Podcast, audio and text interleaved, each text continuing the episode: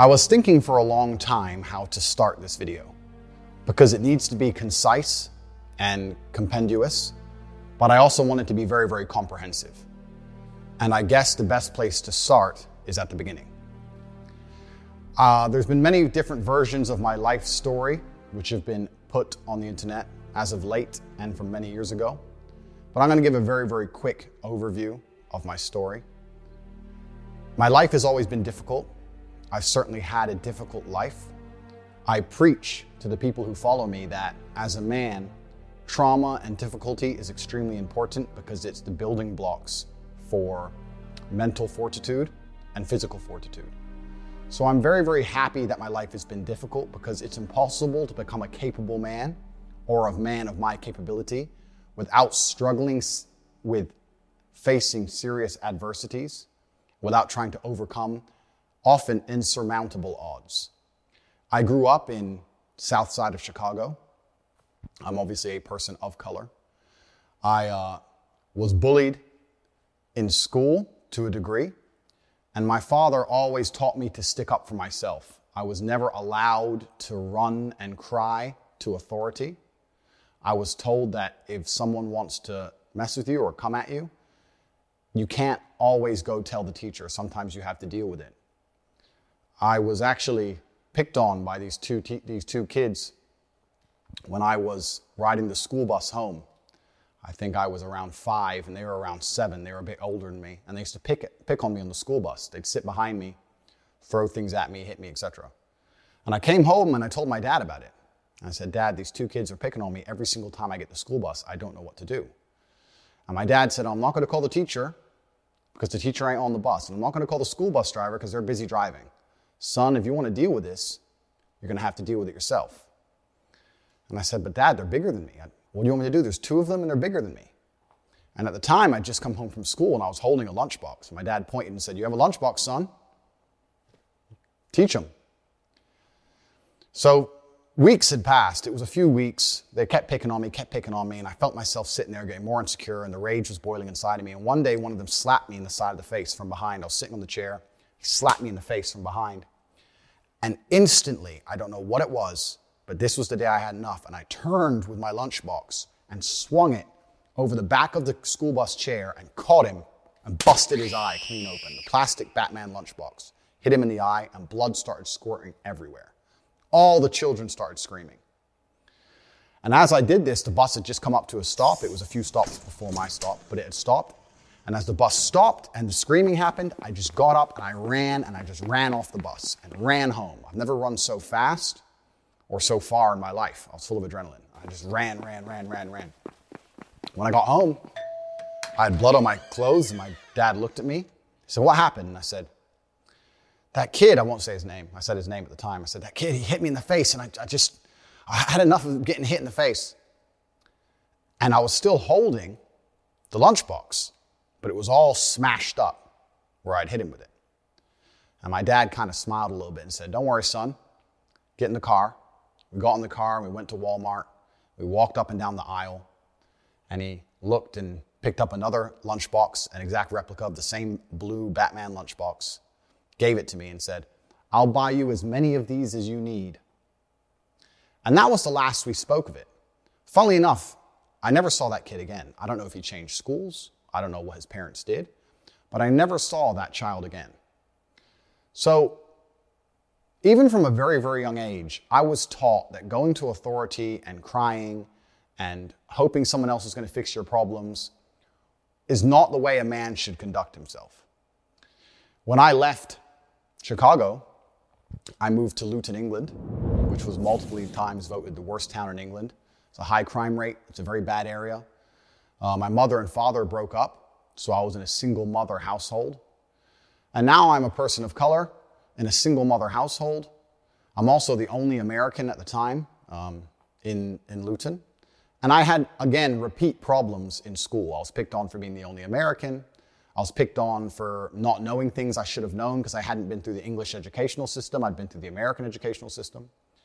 And I had trouble in school again, but I stuck up for myself. Unfortunately, nothing got violent at any point. But when people made fun of me, I stood up and said, listen, don't make fun of me. I'm from a different place and I talk differently. And I always understood that standing up for yourself, I never went to the teacher, I never cried to anybody else. I just stood up for myself. And over time, people learned respect for me and my boundaries, and they were very respectful of me. And I had a very positive experience from then on out in school by simply standing up for myself, because this is how I was taught to act. In high school, I ended up having a reputation of a guy that nobody really messed with. I certainly wasn't a bully, absolutely the opposite, but no one really picked on me. I actually had a friend in school who was gay. Uh, I had five main friends in school, and I was also friends with a gay guy. And he would make fun of me for being American, and I would make fun of him for being gay back then. But the world was a very, very different place. This is many, many years ago. And we had friendly banter back and forth, but we were very good friends. And I stuck up for him and prevented anyone else picking on him all of the time. And the banter between us, the locker room talk, which would be considered absolutely unacceptable today, at the time was very, very normal. And we had a great time. We were good friends. And I heard from him, actually, after this ban. And he said, You should mention the fact that the things they say about you completely aren't true. And this leads me on to the reason I believe these narratives have managed to gain such a foothold in popular consciousness. Due to the fact I've managed to develop an iron mind, because I'm probably the only individual on earth who can be vilified to this level without taking personal insult and without being emotionally affected, what I have done is I've allowed certain narratives to gain traction, which I shouldn't have allowed to gain traction because they didn't personally bother me, because I know they are false. I live with a very, very pure heart. I'm a religious man. I go to church, and anyone who follows me in detail knows I donate huge sums of money to the church. And as long as I knew the truth of my heart and God knew the truth of my heart, I wasn't interested in lies being purported. I now understand that that's wrong because even though I've done nothing wrong, even though it doesn't emotionally affect me, even though God and myself know my innocence, the public consciousness has been polluted to a point where narratives are being purported which are absolutely and utterly false. And it's having a genuine negative impact on the people who I care about and the people who care about me. And despite the fact it doesn't emotionally affect me, as a man, I have a duty to protect all of those I love. And for this reason, these narratives have started to become very, very harmful. I was under understanding that on the internet, people don't like you. It doesn't matter who you are, it doesn't matter what you say. There's going to be some people who don't like you, and the people who don't like you are not interested in the truth. What they are interested in is finding some lie that they can latch onto and accelerating that lie on as much as possible via their platforms to try and paint a negative picture of you because they don't like you. A lot of these attacks against me are disguised under the virtue of caring about women.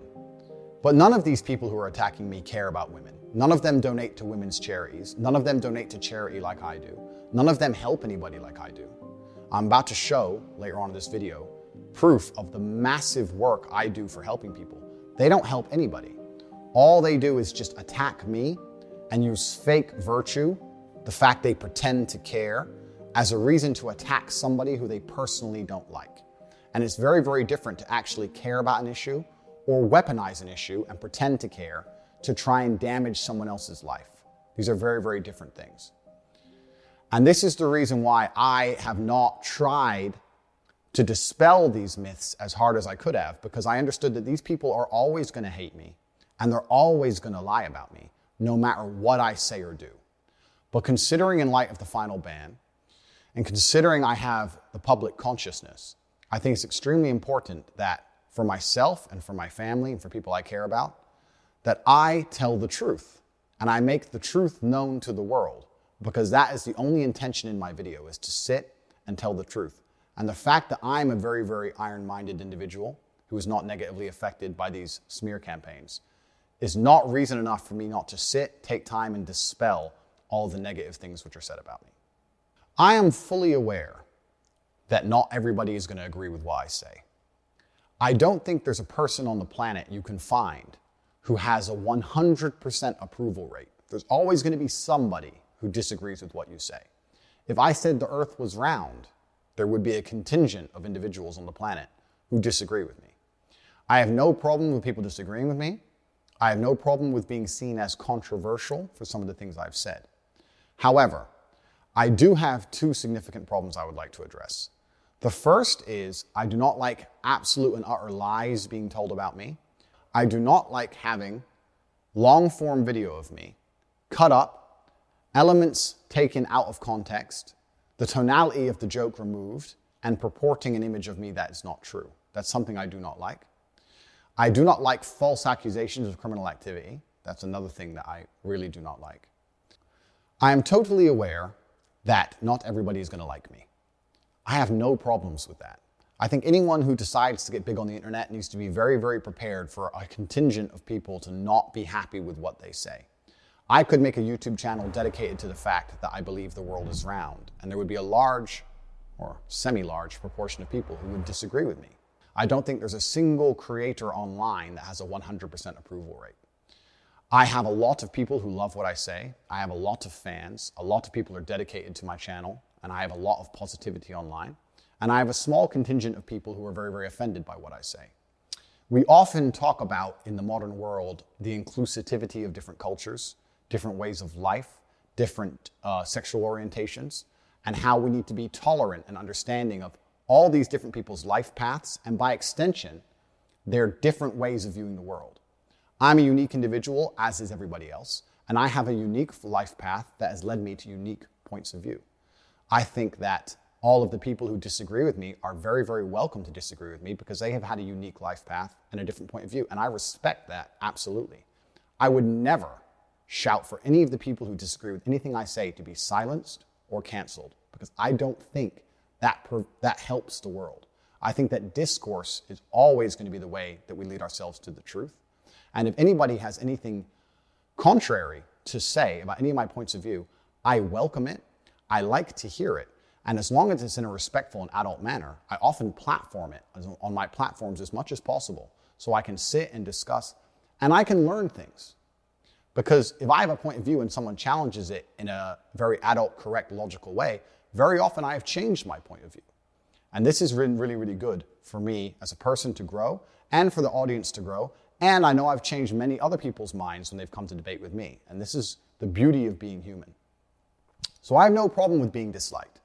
I do have a problem with a few things. I have a problem with long format things I've said being taken out of context, taking a small clip from a two hour piece of video then, with careful editing, removing of tonality, and changing my intention behind the words, painting me to be a criminal or a bad person when I am not.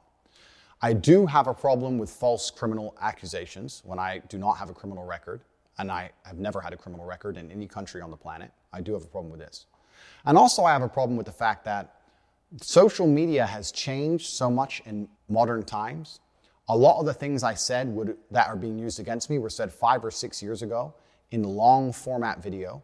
And as of late, with TikTok, with YouTube Shorts, with Instagram Reels, it's very, very easy to take two hours of video, snip out 10 seconds, edit it up quickly on a, a phone app, and then blow it up to millions and millions of views with all context removed, all tonality removed, and makes it look like I'm saying things I did not say or I mean things I did not mean.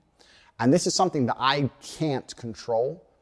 I became the most Googled man on the planet, and to a degree, I'm a victim of my own success because now people are trying to find any little clip of anything I've ever said, remove all the tonality, and just blow it up to try and get views to be as controversial as possible. I understand why they're doing that. They're doing that because they want the views for themselves, but they're not taking into consideration how that affects me and my personal image as a whole. And I think the things I've just highlighted has now culminated in the media believing something about me which is so pertinently false, based on videos that I have never even made, purported and accelerated and advertised by people who I don't even know, with such a small piece of video from me, with all context removed, that I've now become the number one villain of Earth, and I truly believe that's unjust. And I want to discuss that here and prove to the world in my final message that I am not any of the things I've been accused of, regardless of whether I am banned, reinstated, remain on social media, is completely beside the point. This is just a matter of clearing the air while I have the national consciousness. I was massively a victim of my own success. I decided to accelerate my public persona and presence about six months ago. And I was massively successful. I became the most Googled man on the planet.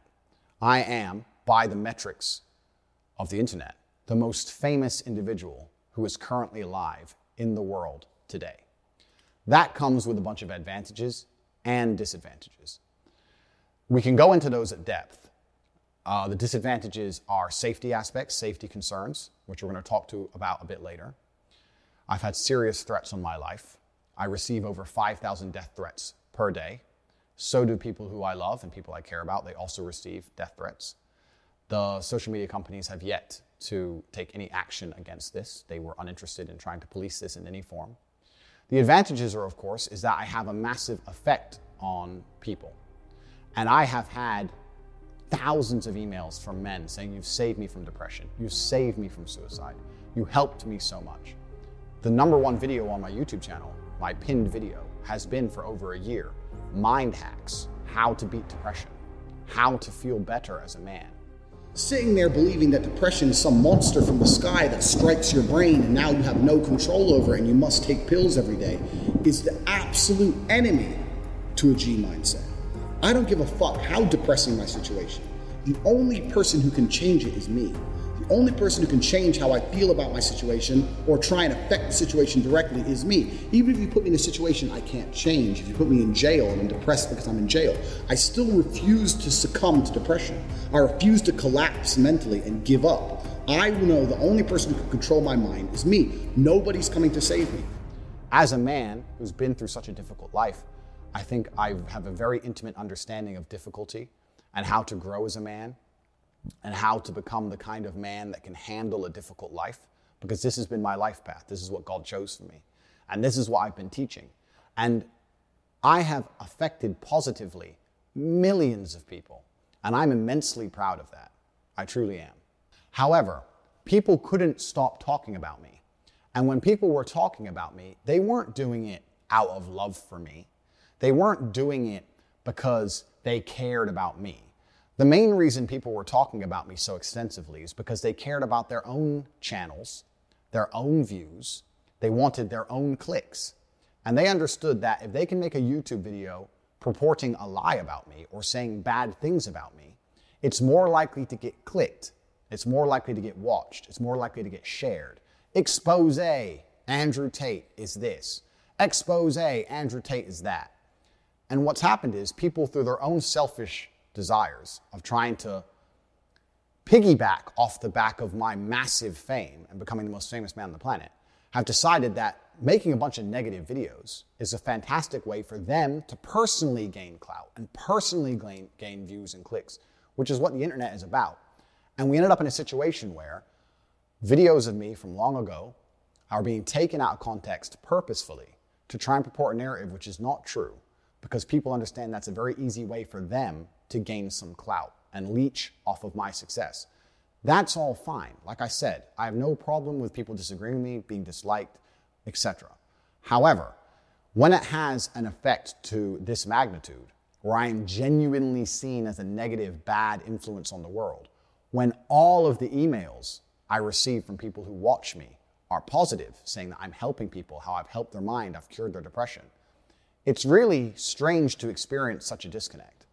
To have 98% of the people who email you say how fantastic you are and how much you helped them, and then 2% of unknowns threatening your life. And then everyone I meet on the street saying such amazing things.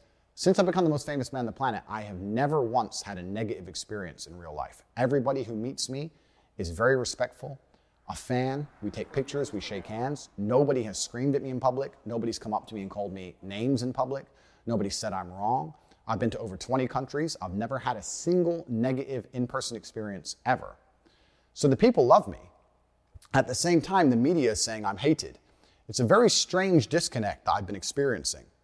And a lot of that has been purported and accelerated by the fact that people are trying to gain views on their own channels, separate to me, nothing to do with me by accelerating lies.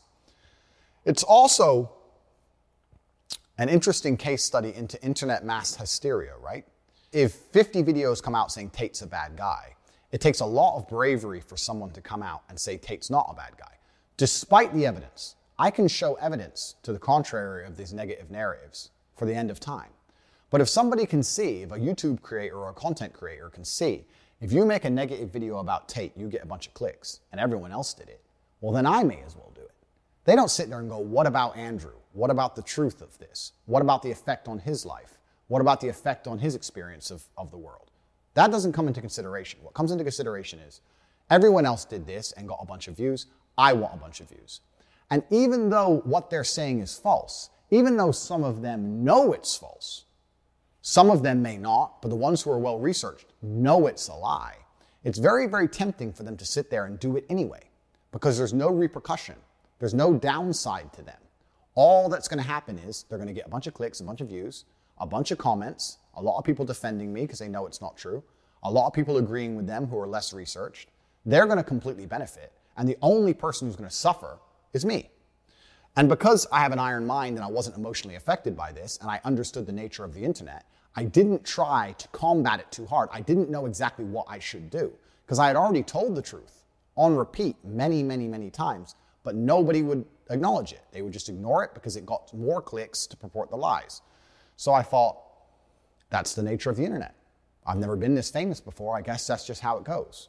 Unfortunately, now public consciousness via the media has genuinely bought into a construct where people believe I'm somehow dangerous when all I have done is save people from depression. We talk about men's mental health. We Paddy Pimblett just fought and talk about if you if you have trouble with men's mental health, come forward. As I said, women talk to each other. They, there's no stigma on women. They sit around and have a cup of tea and have a jangle. True to that. Men men don't, lad. Men feel like, oh, I can't go and say that to him because he'll think I'm a little little mushroom. You know what I mean? That's what men think. But as I said in the cage, I'd much rather my friend come to me and speak to me and cry on my shoulder than me have to cry when I'm carrying his coffin a week later.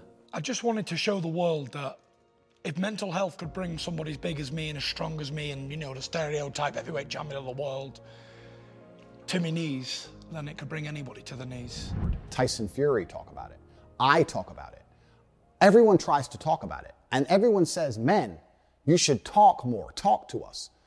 I try and encourage men to be strong. I say, listen, if you're depressed, you need to get in the gym. A strong body is a strong mind.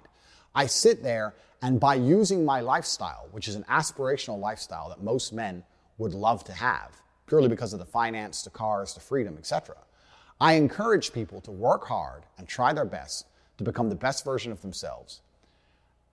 And men are encouraged to talk and open up. But when I talk and open up and get massive influence and start helping people, they're going to silence me. I have been nothing but a net positive for the world. That's truly how I view myself, and that's absolutely and utterly the truth. However, I am very understanding of a changing social media landscape, and I'm also very, very understanding of my fame changing. And by extension, I have some responsibility to bear. I am a man who believes that he is responsible for everything. I think as a man, you should take complete responsibility for your entire reality. It doesn't matter if I'm struck by lightning. That is my fault. That's who I am as an individual, and it's been one of my keys to success to never blame luck, never blame anybody else, to only blame myself. So, despite everything I've just said, I still blame myself. And because my rise has been so meteoric, because I've become so famous so quickly, and because I've been producing content for so long, even though I take absolute responsibility, I'm in a difficult scenario where videos that were made five or six years ago in long form are now being cut into five seconds, accelerated and purported now in line with my new line fame. I can't stop that happening. But I also understand I have a degree of responsibility, right? Because I'm the most influential person on the planet. So my responsibility is to make sure that any kind of negative connotations in my messaging are removed. I want to stick to my message. I don't want to backtrack. I still want to champion men's issues. I still want to champion physical and mental strength. I still want to champion the protection of women. I still want to do that. However, I must be ultra aware of how I do that because it would be unprofessional of me as a man to sit and say that my messaging does not have to change in line with my fame. The way you can say things in a video that gets 500 views is very different than the way you can say things in a video that gets 500 million views or 50 million views. You have to change your messaging. The more people you reach, the more important it is that people do not take your things out of context, right? If 0.1% of people misunderstand you on a 500 person video, that will not have a large effect on the world. But if 0.1% of people misunderstand you on a video that has 50 million views, now you start to affect the world in a negative way. So I have to be very, very, very careful in line with my newfound fame. And it's difficult because in the world I'm in, if I sit down and do a three hour podcast, it's my job to be entertaining. And I want to give exciting answers and interesting insights. I think the reason people follow me is because I have a very firm understanding of the English language, a very good grasp of the way to construct sentences, how to be motivating, how to be compelling. And I do that on purpose. But it's also very difficult for me, regardless of my intellect, to now sit at a podcast, be interesting, be exciting, give a compendious and concise answer, at the same time, be wary that in my one minute answer, at any point, six seconds worth of it can be taken, snipped, used against me, and weaponized. I don't know if my mind can handle all those tasks at once. It's not very often I'm stumped, but uh, that is becoming extremely difficult. And I'm sitting here thinking I've been offered massive podcast requests by the biggest podcasts in the world. And I'm thinking, how can I answer questions? How can I be a responsible adult? Because that's what I am. How can I be a professional? Take responsibility for my level of fame to make sure that nothing can be taken out of context, but still tell my truth and still answer the questions but construct my sentences in a way where they can't be misrepresented at all. And it's hard because I think any content creator who was suffering from what I've suffered from, if any content creator got as large as I was, and there was as many people cutting up their videos as they were mine, and those people had a negative agenda, we could make Mickey Mouse look evil. You could make anyone look bad. I'm not saying I haven't given them ammo. Of course, there's been the odd clip that made it easy for them. I'm saying if their intentions were to be as provocative and negative as possible, it can be done to anybody. And that's why now I need to take a break from all the podcasts I've been invited on, especially since I've been banned. I've been invited on the largest platforms in the world. I've had 100,000 emails of support. All the media channels want to talk to me. And I'm sitting here thinking, I need to make sure I'm not misunderstood. And I have to really be careful about how I do that while not backing down on my messaging, while still championing the things I champion, still believing in myself, but making sure I'm not misunderstood. And although I think on the internet I am one of the most respected oratists that exist, I now need to once again improve myself and improve my skills and prevent anybody being able to take me out of context. I might have to form a new way for sentences to be constructed. But if that's what it takes, that's what I intend to do. Because with great influence comes absolutely and utterly great responsibility. And I do understand that. And I will blame myself for the fact that people have managed to do this to me, regardless of the fact that I did not want it to happen. So let me give a quick example of this. Uh, before I continue, I want to say that I often speak to the absolute beauty of women. I have a very healthy relationship with my mother. I have women around me who truly and utterly love me. I have very healthy relationships with females. I have no criminal charges for cl- crimes against females. Nobody has come forward and accused me of sexual misconduct. Please understand, we'll go into the, the Romanian house raid shortly. But most people in my position of fame have had women come forward and say he raped me. I'm the most famous man on the planet. There's not a single female whose face you can name or whose face you can picture that's come forward and said, I've raped her. Not a single female has come forward saying, I've hurt her. Not one. There's a video from 10 years ago that showed me in a sexual act with one of my ex girlfriends. Listen, bitch. I didn't say the word listen. Did I say listen? Hello everyone. Um, I just wanted to say something about the video that's been released recently about me and my ex-boyfriend Andrew Tate. Andrew is my still great friend. What you guys saw in the video, it's just what we used to do. It was just pure game. He's a great guy. He would never hurt anyone unless he's fighting. the left understand that kink shaming is a negative thing. from my understanding. She has come forward and said that it was all just a game. And still, that video is being used and sent around the internet saying I'm a woman beater. If I said it was a game and she said it was a game, who are other people to then comment on our lives, our private lives, which got leaked, and tell us it's not a game? It was between two consenting adults, and we decided to do something ourselves, and we both agreed it was fine. And she has not come forward trying to accuse me of anything. So who are others to do that? That's just kink shaming, which that's all it is. So no women are accusing me of anything. No women are accusing me of misconduct. I champion women all the time. I say about how they should be protected, how beautiful they are, how much I love my grandmother because of the amount of children she had. My grandmother had nine children because there was my father and, and eight more. They all had a bunch of kids, blah, blah, blah. I stood there and I looked at my 93 year old grandmother, and there was a room, a whole room full with maybe 70 people that came from that one woman. Isn't that remarkable? Yeah, that nobody cared about her career. Nobody asked what job she did. Nobody asked how many times she went to the club. Nobody asked if she had time to go to festivals. No, you had 70 sentient beings, including myself, full of life from one woman who dedicated herself to being a mother and, and, and a good and a good wife. That is beautiful. I talk about how women are unique and special and they can do things that men can't do. And still these clips are taken out of context. Let me give you an example. I absolutely not really love women.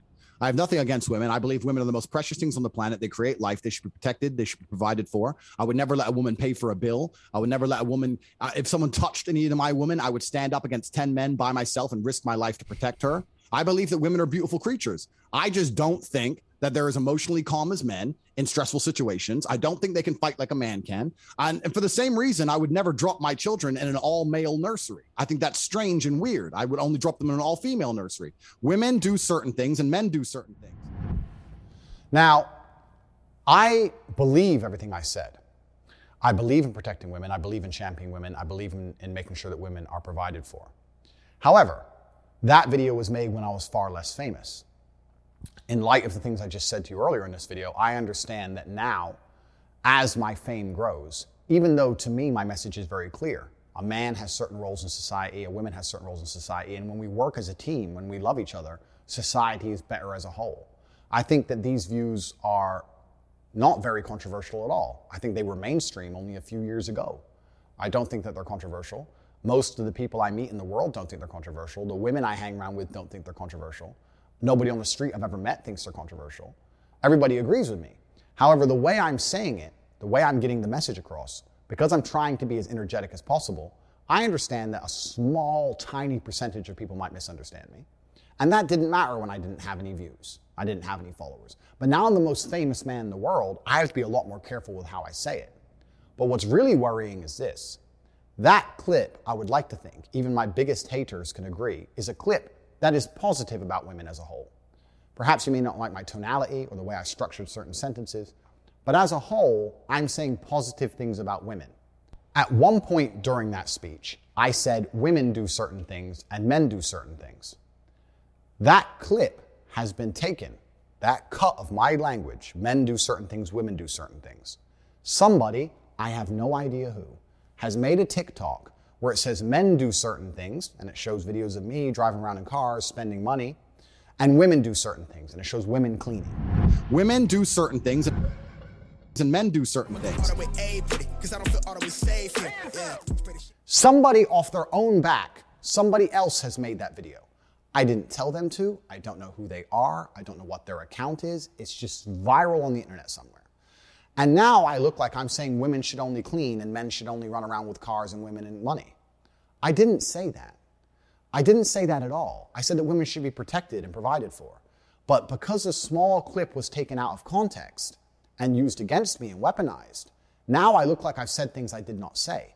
And no matter how positive my message about women, if the intention is to try and make me look bad, even with a clip like that, they found a way to make me look bad. That's the scary thing. That's why I've titled this video My Final Message, because I don't know, even with my entire brain, I don't know with my with all of my genius intellect, if I can find a way for nothing to be used against me. It's extremely difficult. One line out of context has made me look bad, and millions of people saw that. And people didn't see the long format video, and they've deduced that I hate women and that women should only clean, when really I was trying to stick up for and protect women and give my true views on women. And this comes full circle to the Instagram ban. I am very understanding of why Instagram felt like it was necessary to ban me. I am not mad at Instagram. I'm a professional, and as a professional, I'm not an emotional person. I do not do emotional responses. Although I believe it's unfair, although I believe I've been unfairly vilified, although I believe it's not the right thing to do because it doesn't allow me to shift the public consciousness in a constructive manner, although I think it would have been better for them to say, Andrew, certain things are being taken out of context. You need to be careful that doesn't happen. A lot of people listen to you. And I could have become a champion for women's rights. I am not emotional. I understand why they did it because that's a perfect example of how people are desperate to try and make the things I say look worse than they are and using social media platforms to purport negative views of women. And it doesn't matter if it's a negative view of a woman, negative view of men, negative view of a, of a, a sexuality. It doesn't matter what it is. It should be stopped. I agree with that. And Instagram or Meta have a responsibility to show that they are listening to the public. They want to show that they are listening. I have some good people on the case and dialogue with Instagram I would like to open and we'll proceed as God sees fit. If God believes that I do not need an Instagram page, then I will not have one. If God believes that I do, then I shall. This is not just about Instagram. This is just me saying to Instagram that I totally understand. I just wanted to make it clear that I didn't want these things to be said. That clip of the cleaning and me being taken out of context has no benefit for me. Everyone dislikes me on the internet. Certain people watch it and know it's not true. The ones who've watched the longer format stuff of my videos and they're fans of mine, fine. So certain people remain neutral because they know it's false. But people who don't then dislike me. My family gets death threats. I get death threats. Hate is spread online. Like there's no benefit for me. If I could stop that happening, I absolutely would. Which is why I want to adjust my messaging and adjust the way I talk. I don't want that to happen. That doesn't help me. I would love for that to never happen. And Instagram think the way for that to stop happening is to ban me.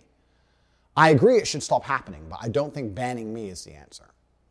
Because there will always be someone else. And there will be a new hate mob and new out of context videos.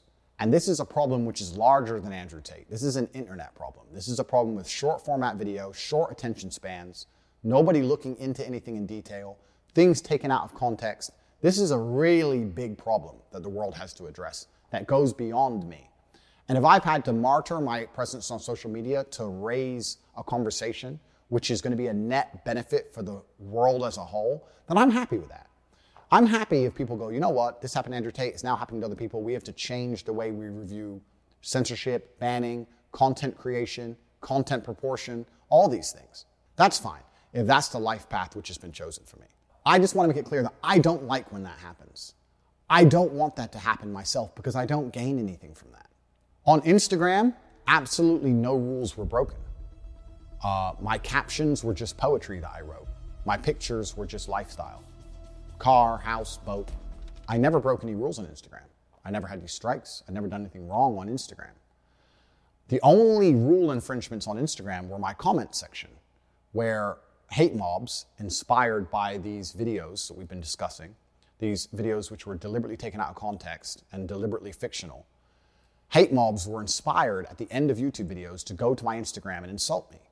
So the only infringements you would find on Instagram is in my comment section where thousands of people who were sent by random YouTubers who don't like me would come, threaten to kill me, make mock my dead father, threaten to kill my brother, threatened to kill my family, threatened to find me. These were the only rule infringements on Instagram. Things written against me by other YouTubers telling them to go and do it, while all I wrote is poetry and, and on repeat. Multiple times I said on my stories, if you're going to defend me, do it respectfully. Even if people hate me, even if they're insulting me, don't insult them back. Hate doesn't beat hate, it just creates a brick wall. If somebody says they hate me, Explain to them calmly that they don't understand the context. Show them a longer format video. Show them how I stick up for marginalized people. Explain I'm a person of color and I've been marginalized in my childhood. Show them how I had a gay friend when I was a kid. Show them how I stick up for women. Don't just reply saying you're stupid, you don't know the truth. Don't fight hate with hate. I was encouraging all of my followers and all of my fans to be respectful people, even when sticking up for me. Once again, trying to turn negativity into positivity via social media. My Instagram had no infringements. That was the only policy, that was the only anti-policy things on the page, things targeted against me. And I didn't really, I mean, I didn't really complain to Instagram because I wasn't taught as a person to go complaining to authority. I thought this is the internet. That's how it works. Just ignore it. Don't worry about it. Soon the truth of your heart and your character will come through. Soon people will see the light and they'll change because that's the way the world is. People often flip flop on issues. This is how things happen. The redemption arc is going to be beautiful. I really truly believe that within a few years, people are going to understand that I'm a force for good in the world. And often, people say, well, if don't have Tate as a male role model, there's better ones. Where are they? There are no other male role models. Because to inspire the youth of men, you need to be aspirational. They have to look at you and want to be like you. And there's no other male role models that have had the tenacity or the aggressiveness to have such a fantastic life as I have, that they're going to listen to me. They listen to me because of my authority, and my authority comes from my life experiences. If my mentality is so wrong, how have I managed to amass enormous wealth? How have I managed to amass huge social status? How have I managed to physically dominate the planet? I've done things that men respect and they look up to me. So that's why I can lead them. And I understand my messaging should change in light of the fact that I can be taken out of context. But me being alive on the internet will allow me to lead men in a very positive direction. Banning me and deleting me leaves a black hole where they say there'll be another masculine leader. But the men don't listen. The youth of today won't listen to anybody else. That's the reason I'm the most famous man on the planet, because none of these other people have the authority to affect them like I do. It's me or nobody. And I truly believe that me with reformed messaging, now understanding of my newfound fame, is so much better for the world than nobody. Because nobody just leads to black holes of who knows what, and it can't be controlled. And that's where the internet is truly dangerous. Speaking of Instagram, I was understanding in recent weeks of how these negative fictional stories of me were gaining traction, and I wanted to try very, very hard to counter them. I put a post on Instagram, which you can see here, where I explain that the things I've said have been taken out of context. And just because I champion men's rights does not mean I dislike women. I think that men are underrepresented in the world today. And as people often say, we, men need to speak up. I'm here speaking for the men. I'm here trying to speak up. People are speaking up because of me. We're raising important issues in the world today because of me. Deleting me and blocking me is only going to hurt men as a whole and increase all the problems we see with the youth of the men today. So I put a post up and I said, listen, people misunderstand me. I'm going to donate money to a female charity that supports women against domestic violence, and I'm also going to donate money to a charity that supports men's mental health. Just because I support men doesn't mean I hate women. I love people. I'm a person full of love, and I want people as a whole to elevate, not just men or women. I promised a dollar to each charity for every like. That's $2 per like total, $1 to each charity. At the time of my banning, I had 550,000 likes or something like that, I believe. And if I hear from Instagram, what I would like them to do is to clarify the final likes amount on that post so that I can stick to my word because that's what I am. I'm a man of my word. I was not doing it purely just to post the receipt on social media. I was doing it because I genuinely believe it's a good thing to do. And I would like Instagram to confirm the final amount of likes on that picture so I can donate the 1.2, 1.3 million dollars that I promised I would donate to both of those charities independently. I would even be happy for Instagram to select the two charities and confirm and verify my donation. I'd be very happy to do that because I said I was going to do that. And I'm a man of my word. I stick to my word. What's interesting to me is when I put that post up, if anybody else had promised to do that, there'd be massive positive attention. But everybody ignored it. Nobody in the media wanted to post about it.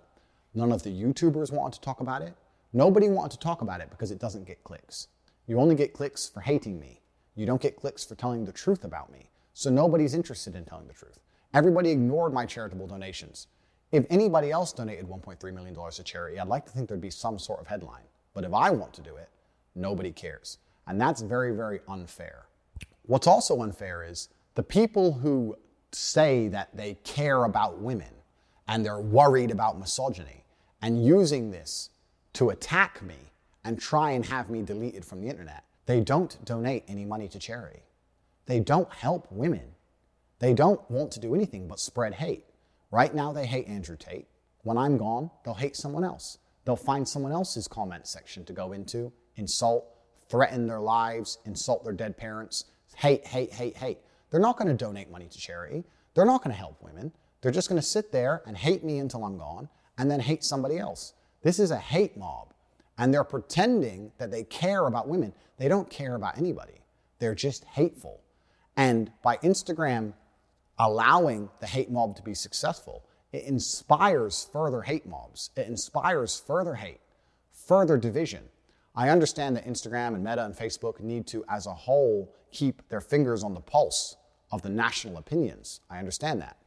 But once we have confirmed that the national opinion is misunderstood, then we have to sit there and go, do we want to bow to hate mobs, which are accelerating and encouraging people to become more hateful for views and to get people banned via hate? When, this, when these people may be actually doing good things to the real issue as a whole, is this a good idea for us to now bow and bend to these people? And this is a really interesting conversation which can be had for many, many hours about the internet, about society, about sociology, about psychology, about so many things. This expands in so many different directions. It's actually very, very interesting. It's an interesting conversation to have because we're living in an unprecedented time of humanity where the world is so connected and we're all kind of unprepared for it, right? It's very, very interesting. I find it super interesting. It's something i have been talking about internally and I would love to talk about more in person. And when I decide to finally come back to public consciousness and do podcasts and that kind of thing, it's something we will be talking about because it's a very, very interesting subject. I'm teaching that it takes tenacity and toughness to become a credible man of merit and value. I think even my hardcore detractors would agree with me. If you're in trouble and you call the police, you want a tenacious, tough man to appear to help you, to protect you. There's nothing wrong with being a tenacious, ambitious, tough man. There's nothing wrong with that. There's nothing wrong with strength, mental and physical. These things are used to protect people, protect men and women. This is a protective state. You can't protect anything if you're not strong. Strength is a beautiful thing. The world is built on the backs of strong men, and I'm trying to teach men to be strong again because it makes the men feel happier inside, it solves men's mental health, and it also makes the world a genuinely better place. People are taking my lessons and me trying to teach strength and misconstruing them, saying that I'm trying to teach men to be oppressive or aggressive. That's absolutely not the case. And at the same time, they're ignoring my charitable donations to the world. And at the same time, other media creators are rewarded for purporting lies and spinning lies about me. And then at the same time, the media buys into this. And at the same time, we're in the current situation where this entire storm has appeared where I've genuinely only been a net positive on the world for anyone who's watched my content in all of its long form. I, when Instagram tells me and confirms to me the number of likes on that post, I'm going to make the donation. As well as that, the future for me, now that I will be a lot more careful and a lot more selective with the social media I'll be producing, if any at all, is I'm going to be starting a foundation, the Tate Foundation, which is going to be dedicated towards charitable acts of both genders. I have been very, very private about certain elements of my personal life, as has my brother. However, my brother has a daughter, and she's beautiful. She's my niece. I don't want her to grow up in a world where women are hated. I don't want her to grow up in a world where men are oppressive and hurting women. Why would I possibly want that? I want her to find a strong man who can protect her, who can provide for her, who can make sure she's safe, but I don't want anything bad to ever happen to her. My own personal circumstances regarding family are something that are once again confidential. But I can confirm to you that the last thing I would ever want is for women to be marginalized in the future, for genuine misogyny or sexism to take hold on, on the planet. I would completely and utterly be very unhappy with that for my own personal reasons. The Tate Foundation is going to be dedicated towards helping men's mental health and also protecting women from violence against men. You're going to see in the upcoming months and years that I'm not somebody who is doing this just for likes or doing this just for views, that I'm somebody who is doing this because he genuinely has the capability to help people. And I believed I was helping people via social media, And if that's going to be taken away from me, then I will continue my philanthropy in other realms. Please, if you want to have more information, you can go to cobratate.com, sign up to the emailing list, and my emailing list is going to start detailing all of my charitable acts from here on out. I'll be spending millions and millions of dollars on charitable acts for the rest of my human life. God has blessed me with fantastic wealth. It's more money than I will ever personally need. I already was doing my philanthropy through encouraging men. And if that's going to be destroyed, then I've decided to start the Tate Foundation and specifically help with financial aid, women, protection from violence primarily. I'm in Romania, which is very ne- close to Ukraine, and there's a lot of problems there with violence against women and violence trying to, and women trying to escape the country, and men's mental health issues. And this will all be detailed on my newsletter at cobratate.com, and I encourage people to follow.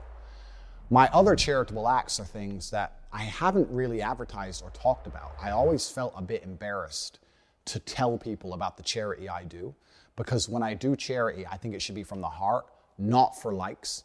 But I understand now that all of the media is saying I'm a bad guy. And I'm not even telling the world all the good I do because I don't think that's the right thing to do. I think you should just give from the goodness of your heart, not for attention. But that's unfair for people to be saying I'm a bad person when I run a shelter for dogs in Romania because of the stray dog problem, because of the fact that I just recently rebuilt an entire orphanage because there's an orphanage problem in Romania. There'll be a plaque called the Tate Orphanage on this orphanage, and you can see here messages of thank yous from the children and the woman who's running it. I did this months ago before anybody disliked me. I didn't even tell anybody. I just rebuilt an orphanage and didn't use it for positive PR, didn't try and put it on the internet and get a good spin from it, didn't try to get likes. I was just trying to help people.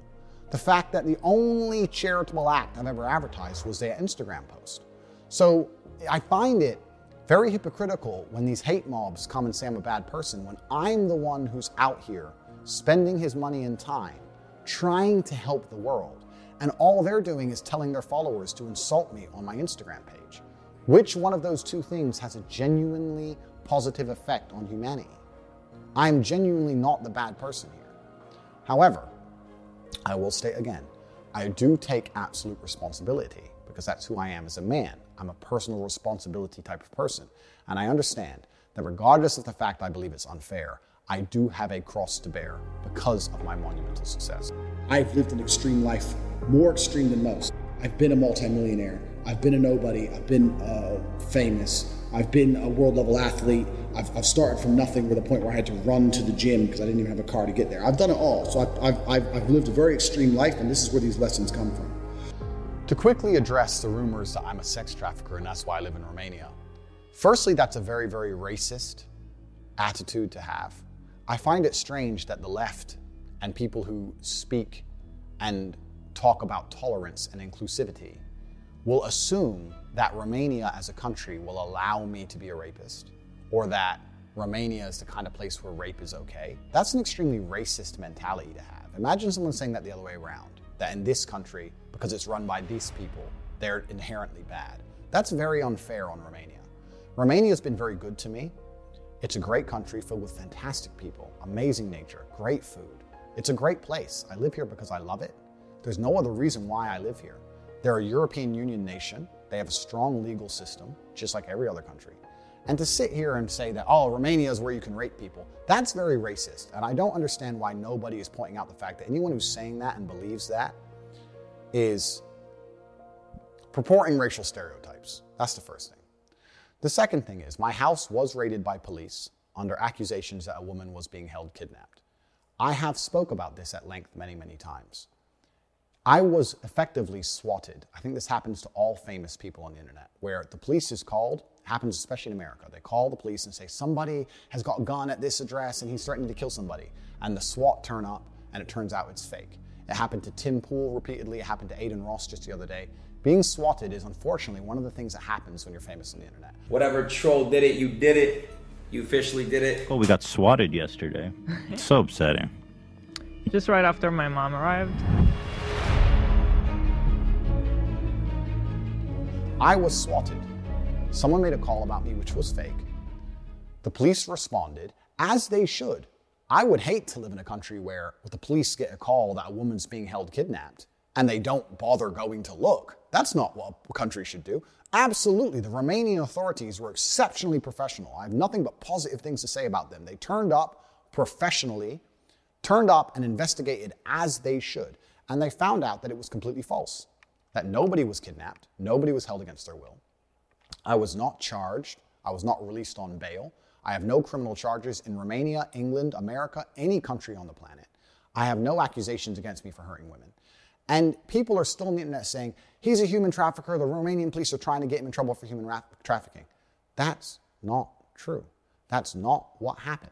And I've said this many times, but people continue to ignore it and continue to purport the lie because that's how the internet works, right? They continue to just keep pushing the lie because it gets more clicks or because they personally don't like me and they want to use it as an excuse to pretend I'm a bad person. I can sit here and be vain and arrogant and say they're jealous of me and my success and they want to find a way to drag me down, but that's beside the point. The actual point is, it's not true. And I was swatted just like anyone else was. And if I had actually hurt anybody, the Romanian police would have me in jail because they are a nation, a European Union nation, with a strong legal system, and they would lock me up. They have not done that because I am completely and utterly innocent. They investigated as they should and came to the correct conclusion that there's nobody here and this was a false call a false alarm. It happens to lots of famous people. Happens all the time. The person who made the call about me threw in, instead of saying, I kind of think, if I analyze it, the people who make these police calls, right? The people who do the swatting, it's kind of country specific. In America, they make a call to the police and they say, he has a gun, he has hostages. They can't really say that in Romania because it's very, very unlikely. It's not likely to be taken seriously. So instead, they try and find something the police might believe. Oh, he's an American guy and he has this big house and he has a bunch of women trapped. It's a different story, but it's the same intention for the police to turn up with guns. And thankfully, thank God, nobody was shot, nobody was hurt. They were very professional, very calm, as was I. Very calm conversations, very kind. Everything was sorted out very quickly. I was taken from my house.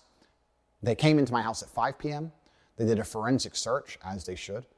Uh, at 8 p.m., the search concluded. They took me from my house at 8 p.m. for paperwork at the police station, and by 9:21 I was back home. And that was the end of it. Nothing's happened since. No woman's come forward, nobody's hurt, nothing. So that's completely false. But again, this is taken, it's put in all the news, it's put in all the media. Imagine I was a normal person with a normal job. This should be scary to anybody watching this that this could happen to you. I'm lucky. I have hundreds of millions of dollars. I don't need a job. I don't need people to like me. I don't need social media. I don't need any of this. I can have my beautiful family, I can have my children, and I can be left alone. But if you're a normal person, you lose your job, you lose your income, you can't walk the street, you, you can't afford security, you can't afford to move. If this happened to a normal person, their life would be over. It's scary. Okay, it's happened to me and I can deal with it, but it could happen to somebody else. And it's genuinely a scary thought. It's absolutely and utterly not true. I have no criminal charges. There's no charges at all against me. I have not hurt any women. No women are coming forward saying, Andrew hit me. Zero. The only video of me and a woman in consensual acts, she came forward and said it was a game. There's nothing on the internet from any woman saying that Andrew is a bad person and misogynist, he did this to me. Not one. It's just misunderstood clips on TikTok. It's crazy to me that I've become the face of evil with misunderstood, out of context clips on TikTok with no criminal charges. There are very famous people who have much more, they have genuine criminal charges. There's very famous people who have genuine accusations. They're still on Instagram. I have none of these things. None. I understand that social media companies feel responsible for the national consciousness and the national opinions and actions because of their large levels of influence. However, I don't think it's fair that I'm being vilified and blamed for something that isn't true or wasn't even me. I need to seriously analyze if it's possible for me to even have a social media presence for any longer without it being weaponized and used against me. I would like to think that Instagram have their finger on the pulse of the world and that they're reactive and adaptive regarding how people view certain issues and people. I'd like to think that they're very fair and unbiased and that they understand that in time, when the truth is shown about my positivity and my positive impact on the world, the Tate Foundation, all the amazing things we're going to be doing for men and women, over time they'll understand that there's no reason for me to not be on a platform. I understand that if I'm going to continue on social media, I need to be a lot more careful with my content. Not because I'm saying bad things, but because I'm saying things that could be used against me.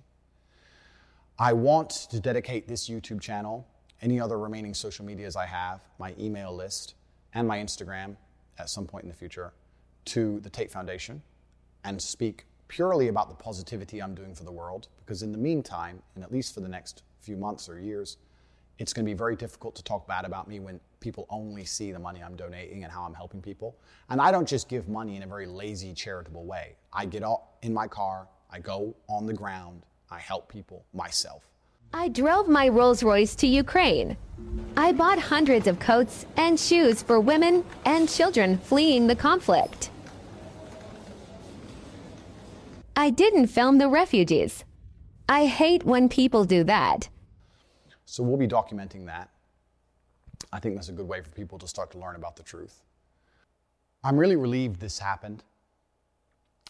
I feel good. I feel happy. I don't think I could have got everybody's attention without this. I don't think I would have had a chance to make a clean break and a clean start and explain the truth of my character and my heart without this. I think that if I was never banned, I would have keep trying to tell the truth and my haters would have kept ignoring it and kept making negative videos about me and it would have spiraled out of control until someone in my family was hurt or an attempt was made on my life. Any of my serious fans who have watched all my content know that I've had attempts on my life before, way before YouTube, 10 or 15 years ago. It's something I intimately understand life and death. And it's not something I wish to revisit. I feel the hate around me was being accelerated to a point of danger for myself and my loved ones. So I'm very glad this happened because I feel like I now have a chance to tell the truth. And I also feel like the social media companies are very understanding of their responsibilities and will always reflect national consciousness. And as people understand the truth about me and my heart, their opinions about me will change also. You know, the Bible is full of redemption stories. So are superhero movies, right? The guy starts off bad and then turns good. Or the guy that you think is a bad guy turns out to be a good guy with good intentions all along. He was just misunderstood. I feel like the human psyche is very intrinsically understanding of these narratives and stories. I think people understand a redemption arc. They can understand when they retrospectively look back on certain events or actions or words, and with their new understanding of his actual intentions, everything looks different. They look back and go, Oh, now I know who he truly is. I understand what he meant by that. Now I know who he truly is. I understand why that was said and everything changes. I truly believe that this is a chance for me to move my social media purely to my charitable acts. Even if my Instagram is reinstated, it's only going to be about the Tate Foundation. There'll be no pictures of Bugattis anymore. Sorry, gentlemen. And it allows me to conduct my philanthropy in the physical world as opposed to so much in the digital world trying to inspire men. It's an avenue change, it's a life path change that God has chosen for me. And I'm happy with that. I really am not the type of person to take these things personally. I don't take any of these decisions personally. I'm a very logical man. I'm very good at seeing both sides of the argument. I understand the situation I'm in intimately. I completely understand all points of view. And uh, I, this redemption arc, this chance to tell the world the truth about me and focus on showing the good that I have already been doing before these bans, when I didn't want likes, when I didn't want clicks, and also undoing all the negative narratives which I've allowed to spiral out of control because I trusted in people to do their own research and come to their own truthful conclusions. I realize now that this is a fantastic chance for me. It's a massive opportunity. I'm still going to tell the truth about who I am, about what I believe, about how I believe a man should act. I'm still going to tell people and inspire people to stay away from low quality people. If you're struggling to find quality men to be friends with, maybe you're not a quality man. Every relationship in the world, including friendships, are mutual. Because if you're a quality person, you meet quality people, male and female. That's how it goes. I never would only talk negatively about women. I talked negatively about men all the time. I told people, don't have friends who just smoke drugs and play video games. You need friends who are going to inspire you to push yourself to be the best man you can. I'm, an, I'm an, a massive anti drug advocate. The worst experiences in my life revolved around other people either taking or selling drugs and trying to hurt me because of it. I've never taken drugs in my life. I've never even tried cocaine, never tried a single smoke of weed in my life ever. I'm massively anti drugs.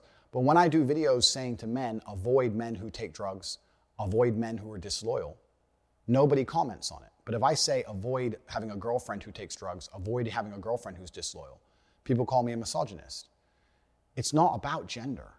I'm just trying to teach people to stay away from low quality, toxic people and just try and elevate themselves and create their reality to be around high quality people and positive people, male or female. There's no gender associated. It's only the fact that the media, these people chopping my videos up, whoever they are, taking it out of context and only focusing on the times women were mentioned, which is a very small percentage, 2 or 3% of my overall content, and ignoring all the time I said the exact same thing about men or the times I loved women, and purporting this view. And I feel like this ban is the hard reset I needed to tell the truth. So for that, I'm thankful. I'm very, very thankful for that. What's next for Top G? Well, as I've said, I have built my dream life. I have everything I've ever wanted. I've done that with the tenets that I've been teaching the people who follow me. I've been teaching you the mental fortitude you need to truly have your dream life. I was talking to Adin Ross on his stream and he said, Have you completed the game? And I guess in a way I have. And do you feel like you've beaten the game? Oh, no, I've certainly, I've hacked the Matrix and completely beaten the games. I have everything I've ever wanted. I don't need anything else. All that's left for me to do is have a positive impact on the world.